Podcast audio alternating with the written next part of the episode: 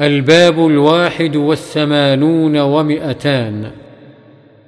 باب النهي عن تناجي اثنين دون الثالث بغير إذنه إلا لحاجة وهو أن يتحدثا سرا بحيث لا يسمعهما.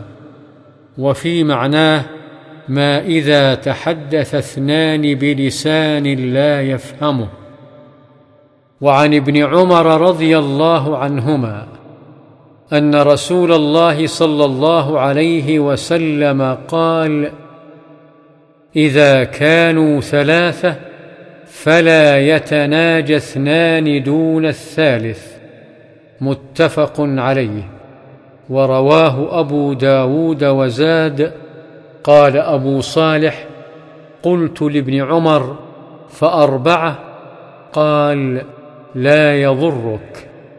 ورواه مالك في الموطأ.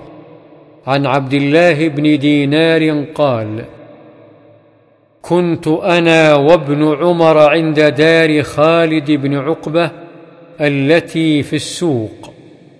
فجاء رجل يريد أن يناجيه وليس مع ابن عمر أحد غيري. فدعا ابن عمر رجلا آخر حتى كنا أربعة.